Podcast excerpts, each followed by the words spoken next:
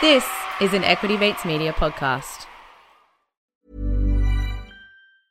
I'm Sandra, and I'm just the professional your small business was looking for. But you didn't hire me because you didn't use LinkedIn jobs. LinkedIn has professionals you can't find anywhere else, including those who aren't actively looking for a new job but might be open to the perfect role, like me. In a given month, over 70% of LinkedIn users don't visit other leading job sites. So if you're not looking on LinkedIn, you'll miss out on great candidates like Sandra. Start hiring professionals like a professional. Post your free job on linkedin.com/people slash people today. Hi everyone, this is Felicity. Just before we begin, this is sponsored content by Alium Capital. Talk money to me.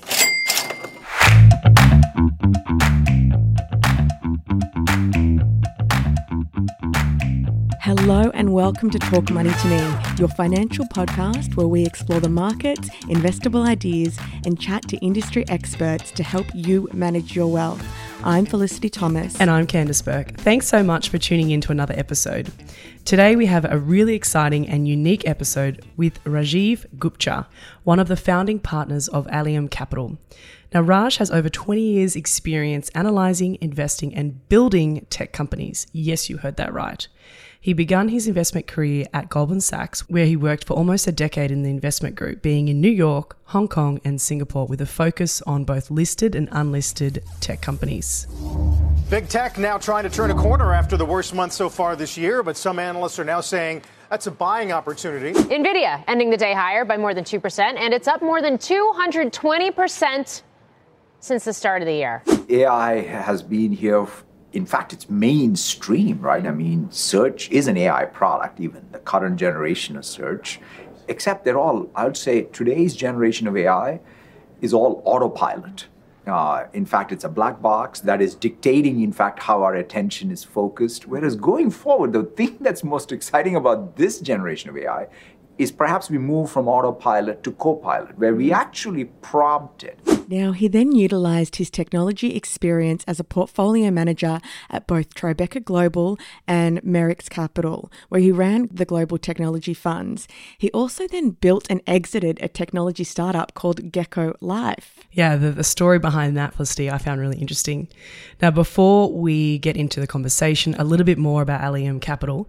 It was established back in 2016 and has invested in almost 100 companies to date.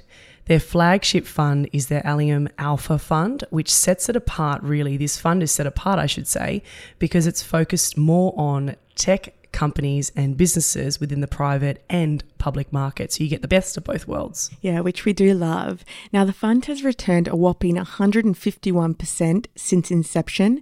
So, annualized, that's an average, well, over a simple average of 21.5% per annum, uh, with a CAGR of about 17% over the last seven years. Now, it is available to wholesale clients now, when previously it was only available to family offices.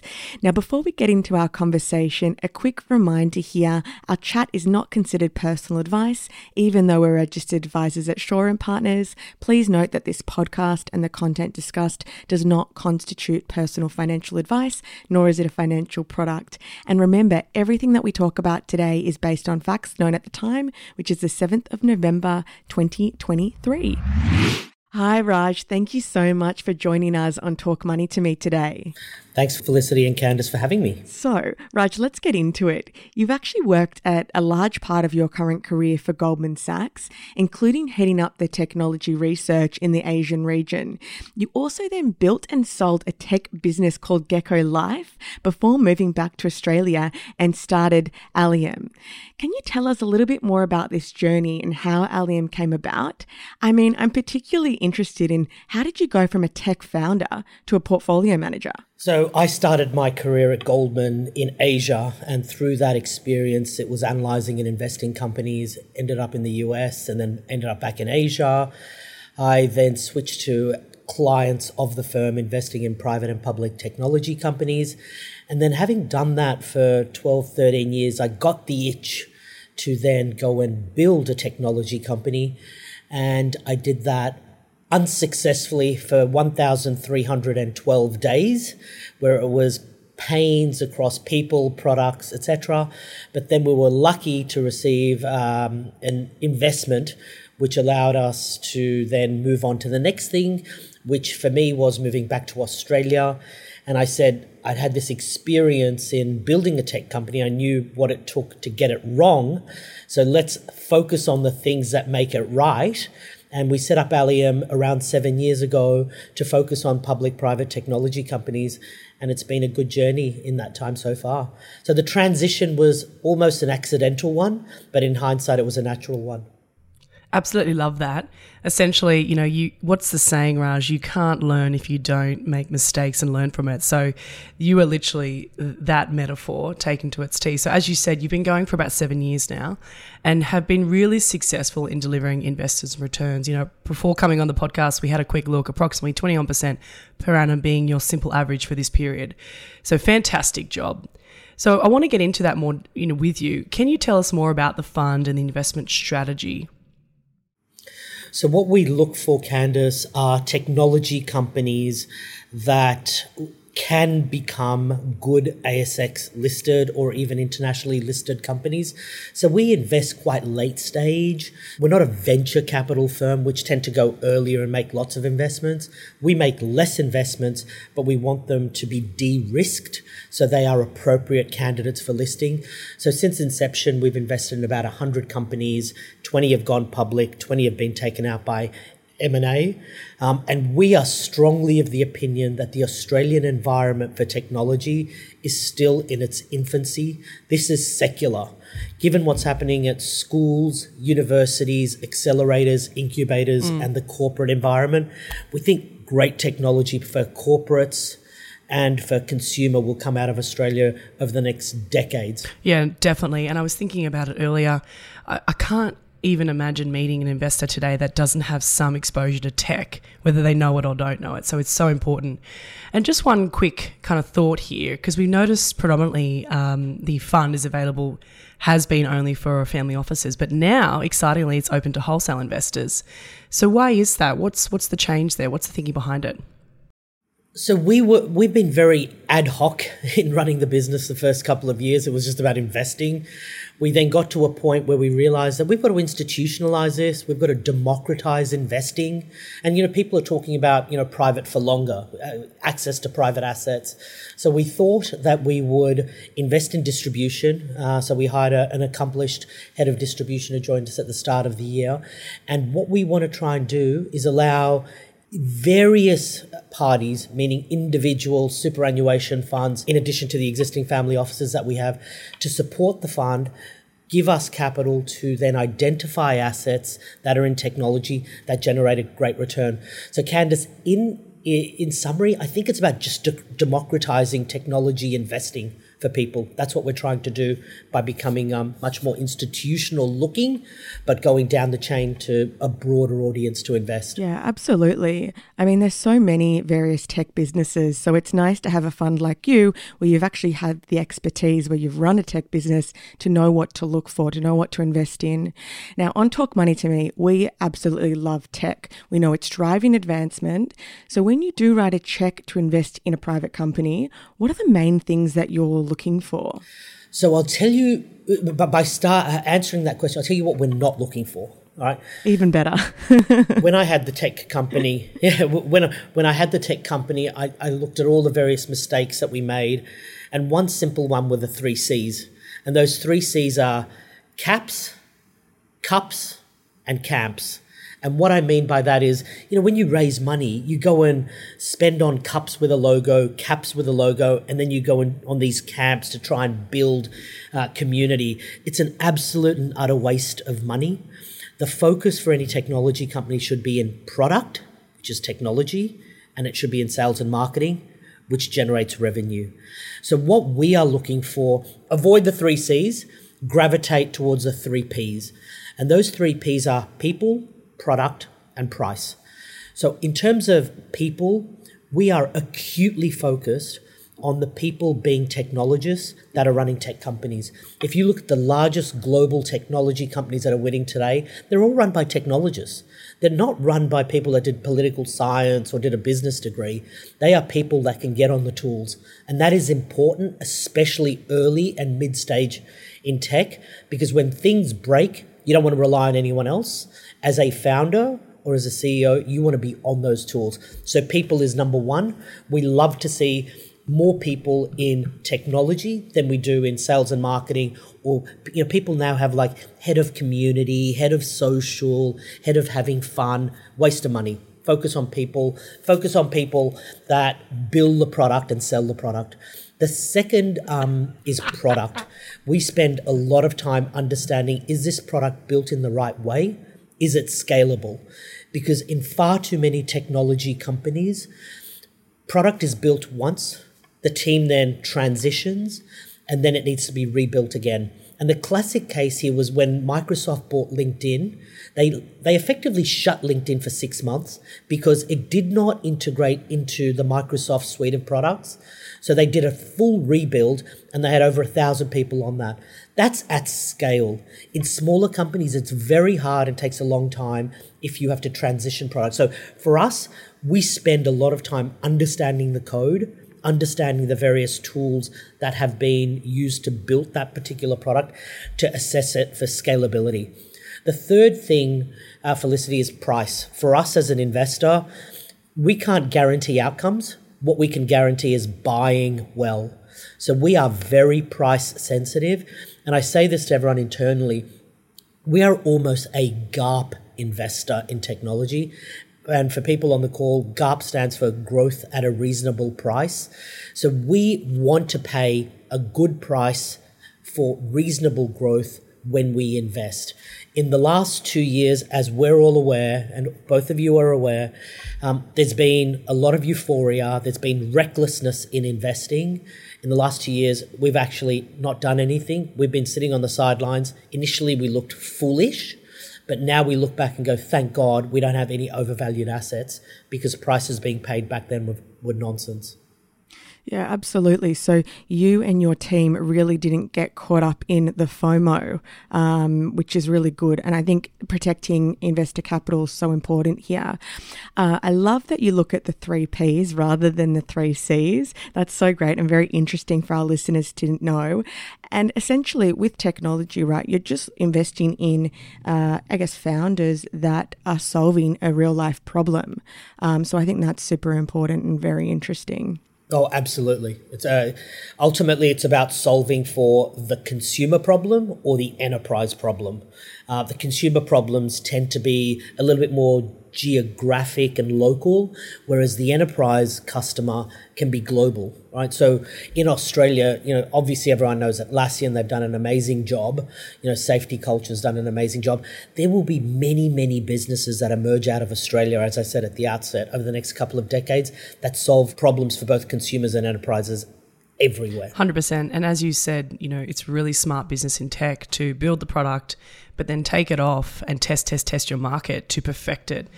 And as you said at the top of the show, you know, you learnt your lessons through the mistakes. So we love that. And I, I think a great way for in our listeners and investors of your fund to get more insights into your investment strategy and the investments you've made to date was, you know, for seven years now, I'm sure you've had some winners and some not so winners, right? So, could you run us through your two best investment ideas, your two winners that perhaps you know you've you've got right, but you know made some issues along the way? Like, what lessons have you learned from those journeys? Um, so one of our larger positions today, which has been good for the fund, is a company called Koala. Um, some of you may have seen their advertising. People yes. think of them as a mat- mattress company. When we invested in the business, uh, it was doing around $65 million of revenue.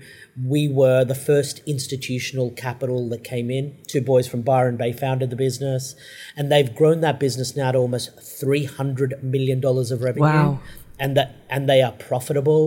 And interestingly, mattresses are less than fifty percent of business. So what else are they doing? So they have products in, uh, so they have the sofa bed, they have dining tables, they have office chairs. I'm currently sitting on one now. Um, they do uh, bed bases. They are moving into a new category this Christmas called Joey which will be for babies and children.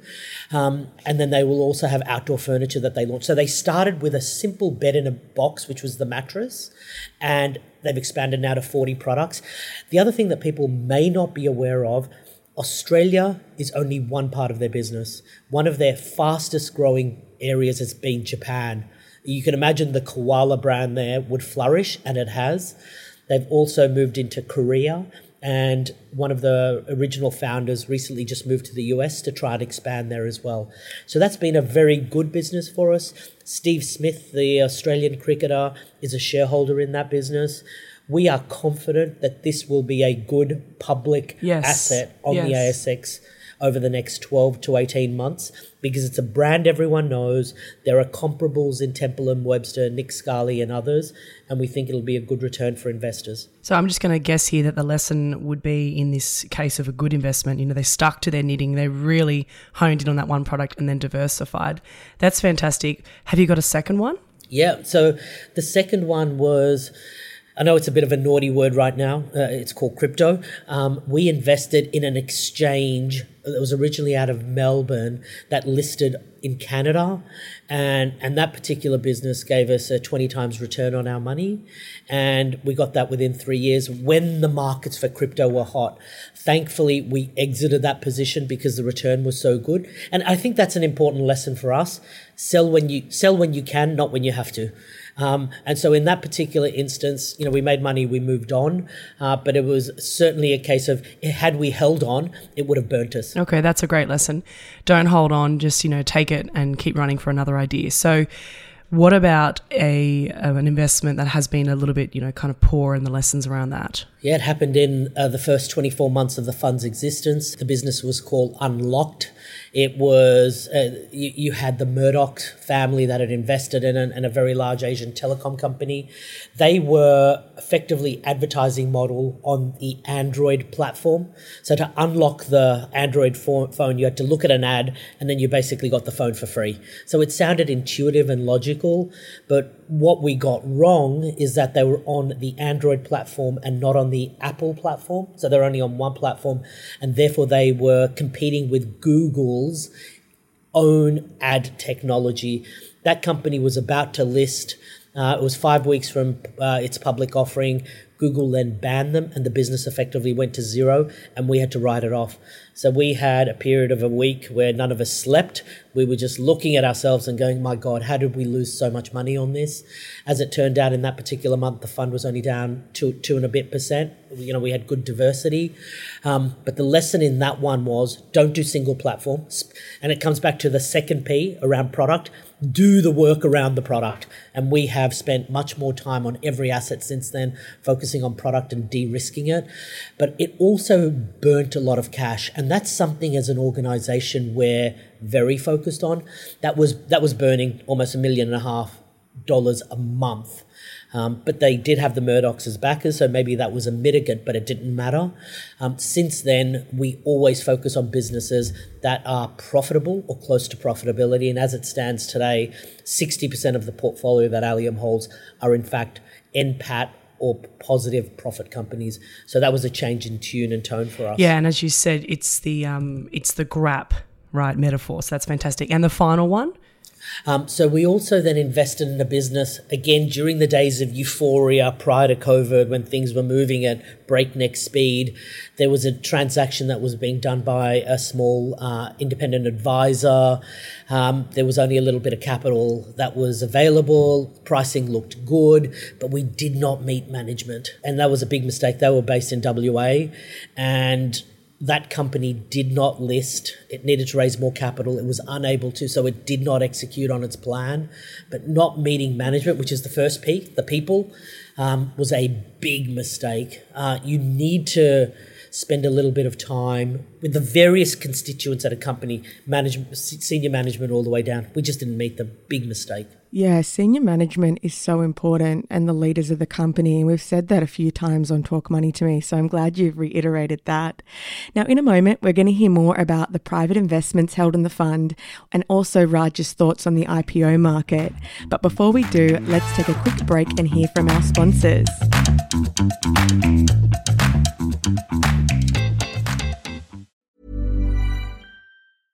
Hiring for your small business? If you're not looking for professionals on LinkedIn, you're looking in the wrong place. That's like looking for your car keys in a fish tank.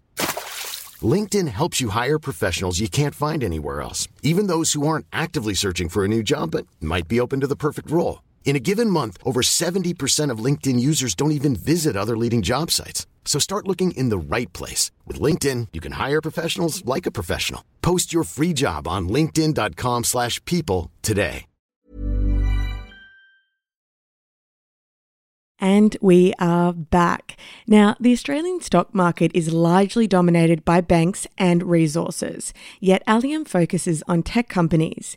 Do you think we will see more tech listings on the ASX? And is this a longer term trend as our market matures? When we started the fund in 2016, at that time we looked at the ASX and technology was around 3 to 4% of the index. Um, at its peak, when Afterpay uh, got to that high valuation and before it got taken out, tech had reached around 20%. We're still around 13 to 14%, uh, given that stocks have pulled back. In our view, the secular trend is that it's going to the right and up. And the reason we have confidence in that is if you look in the US, when we started the fund, uh, technology accounted for 52% of the index. It now accounts for almost 70% of the index. Now, we're not going to 70% of the index, but we're not staying at 13. So in our view, the 13 will creep up over time. So people do need to make a bet on technology being important in the country, technology being important in the in the hands of private um, investors like VCs and private equity. But at the same time, there will always be a subsegment of companies that are appropriate to list on the ASX. And all you need to do is look at the likes of the Bassett brothers and Seek, or look at Richard White from WiseTech. All of these people have done well because they had an asset that was listed on the stock exchange, and that's how they became wealthy. Okay, Raj, so what do you think over time tech will reach? I mean, what would you like to see it at? I mean, we're not going to be like the NASDAQ, obviously, um, but what are your thoughts and predictions here? Australia will always be very strong in natural resources and financial services. I do see the consumer and technology constituting probably 30 to 40% combined. And if I were to subsegment it, I'd love to see technology make 30% of the index over the next five to seven years. And it is not inconceivable given the amazing companies and brands that exist in Surry Hills and down in Cremorne in Melbourne. There's so much good technology in this country. Yeah, we agree. And I think indirectly, you know, as you've identified, banks and resources is really heavily weighted on the ASX, but more and more, these two sectors are investing in tech to stay up with the times. So I think indirectly it's going to creep up. So that's fantastic. And we want to see that as well. Now, switching gears a bit, the fund does hold listed companies, um, but I know you can't discuss them in too much detail for privacy reasons. However, can you discuss some of the listed businesses in the tech space that have recently caught your eye and why? So it's interesting you asked that question, Candice. Um, we were pre IPO in two investors that have now been taken off the index. Um, one was Nitro, which got taken out last year, and one more recently, Damstra, which we'd been invested in for many years, just got taken out recently as well. We believe on the ASX, technology companies today are very well priced they have been smashed from a stock performance standpoint. But even yesterday, you had Whispir being taken out you know, at, a, at a valuation of circa 60 to 70 million dollars and I think the peak was 500 we think you'll see more of this over time so some of the names that we have held have been Beforepay uh, Can. one that we've liked uh, has been Nuix we think Australian technology companies that are generating profit or, or on, on the cusp of generating profit will be attractive for retail investors to hold institutional investors to hold and for private equity to hold. So we think there will be demand in, in these companies over the next 12 to 24 months. They make good buying uh, at this point in time. And to give you a sense of valuation, one metric that people talk about is EV to sales. In the US, the multiple for companies that are growing greater than 40% year on year at the top line and are profitable, they trade at 9.5 times EV to sales. In Australia, that number is well below five times. So we think there's a significant expansion opportunity in valuation for Australian listed technology companies. That's great to hear. And one quick comment here, if I can, I'd love to hear your thoughts. You mentioned, you know, Whispir's um, takeover offer of 48 cents yesterday. Do you see this space heating up, in particular, you know, interested parties offshore because they do have just, as you identified earlier, such a larger market in this space? Do you think offshore investors will be looking at our Aussie tech more and more? Absolutely. I mean, the question for every potential investor into these businesses is do you buy or do you build? And building is very expensive, and building takes a lot of time. Um, it's often easier to buy. And when companies are listed on the ASX, you can be confident that governance is high and reporting is strong. And that mitigates one of the risks. Buying a business that's private requires a lot more due diligence buying a business that's listed requires just regulatory tick off and just making sure you're comfortable numerically with the business and management. So we think it's a good way of buying businesses, which is why in the last 18 months we've seen, you know, 20 to 25 tech companies be delisted because they've been purchased. There's also something in the US which used to exist 15 years ago, which is coming back again. People are buying technology companies on the basis of acqui-hire. And what that means is that you look at the total number of engineers and you put a value on those engineers and you buy businesses because you can use those engineers in the product that you may have and in the product that you're acquiring with businesses.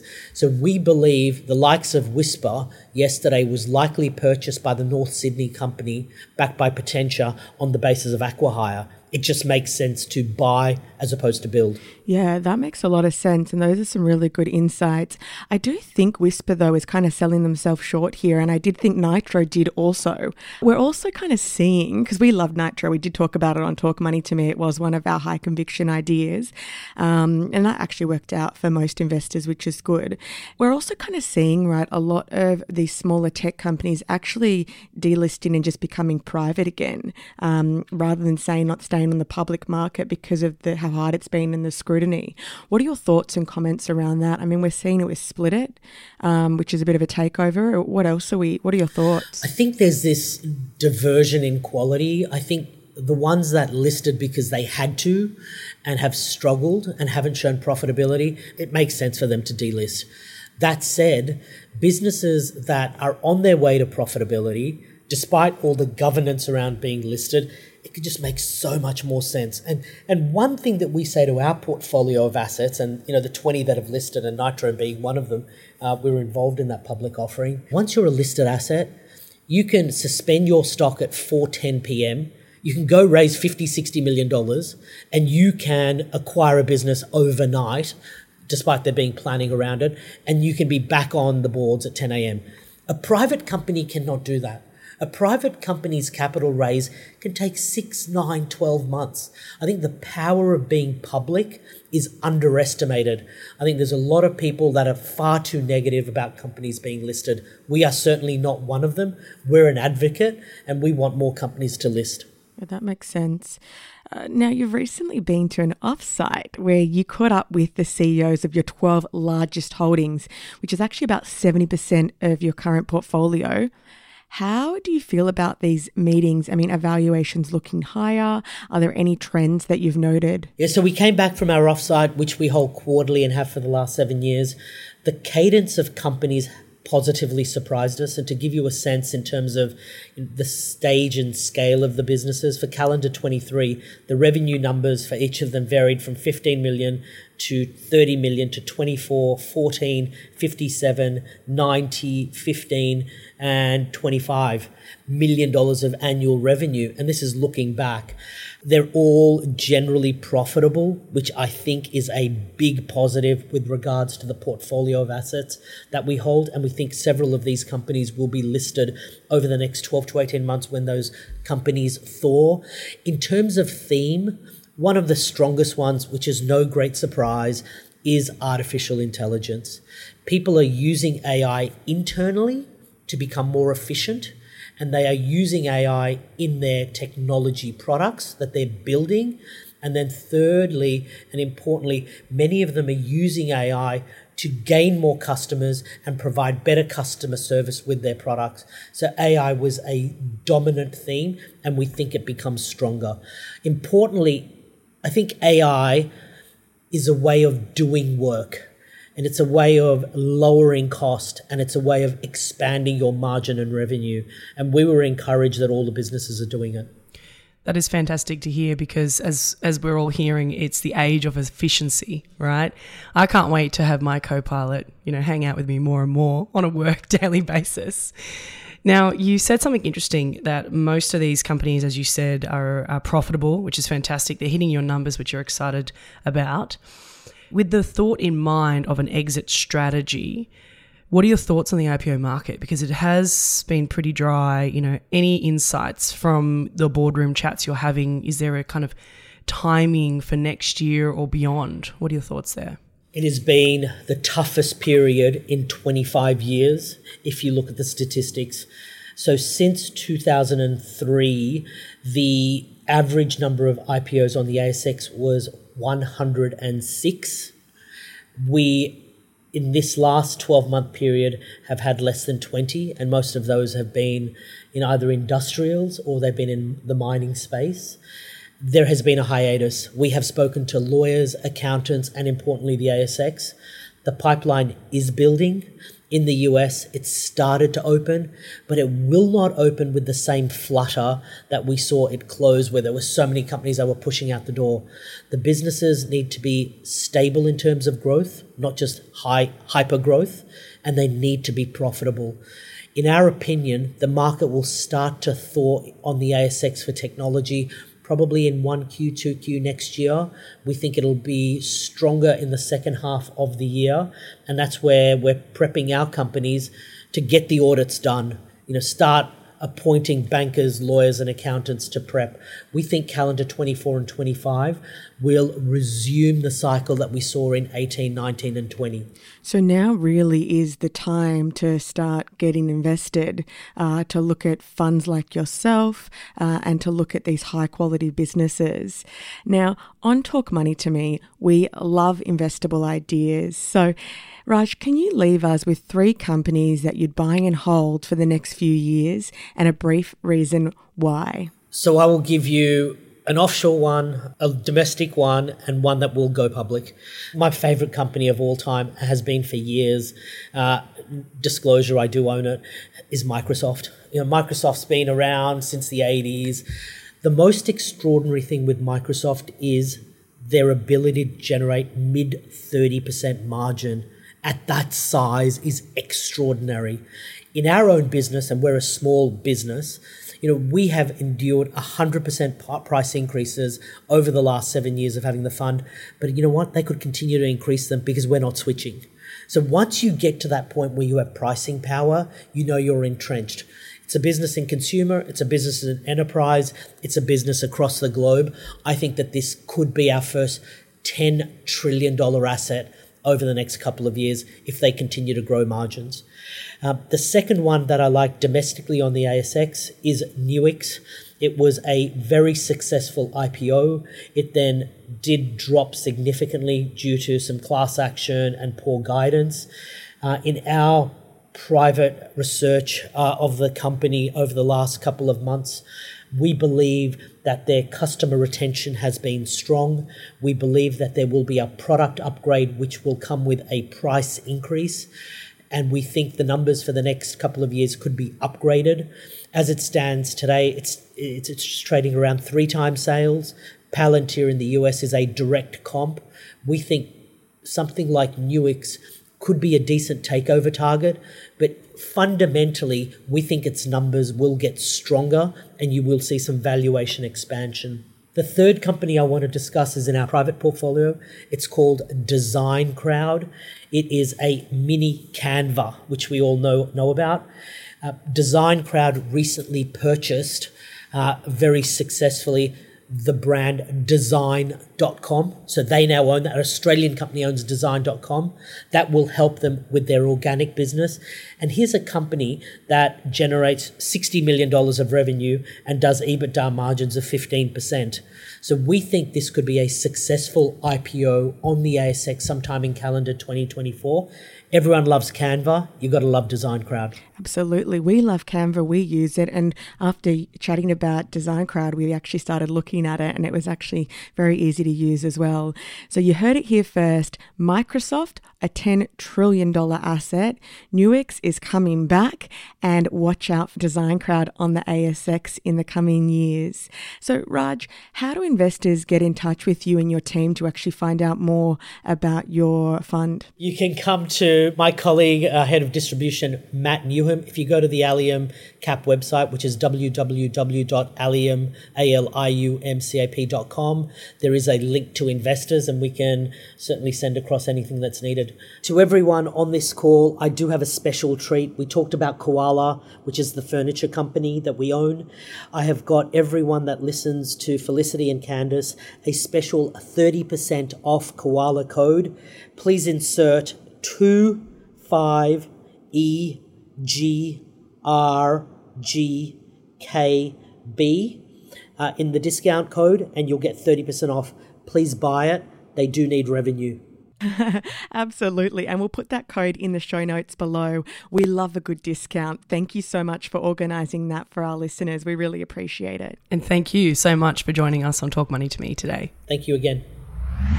So that's a wrap, guys, with our conversation today. Jump on that discount code, particularly if you're looking for a Christmas present for a loved one. We hope you enjoyed the show. Now, before we sign off, please remember although Felicity and I are financial advisors at and Partners, as always, our chat today does not constitute as personal financial advice. Go out and seek your own professional advice before you make your investment decisions. Everything we spoke about are based on the facts known at the time of recording, which is the 7th of November 2023. And make sure you follow us at, at Talk Money to Me podcast for daily market updates. And if you enjoyed the podcast, please give us a five star review on Apple Podcast or Spotify. We haven't had a review in ages, guys. And remember, if you've got any questions or you want to ask us anything or you want to look at investing in this fund, you can contact us tmtm at equitymates.com. We'll be back next week. Until next time time. See you then. You have been listening to an Equity Mates Media production. In the spirit of reconciliation, Equity Mates Media acknowledges the traditional custodians of country throughout Australia and their connections to land, sea, and community. We pay our respects to their elders, past and present, and extend that respect to all Aboriginal and Torres Strait Islander peoples today. This podcast is intended for education and entertainment purposes.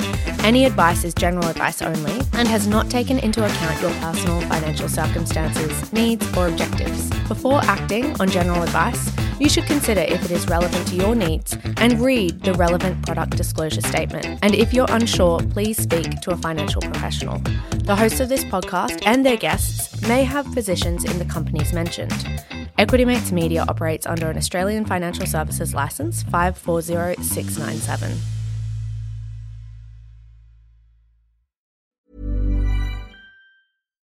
Why don't more infant formula companies use organic, grass fed whole milk instead of skim? Why don't more infant formula companies use the latest breast milk science? Why don't more infant formula companies run their own clinical trials?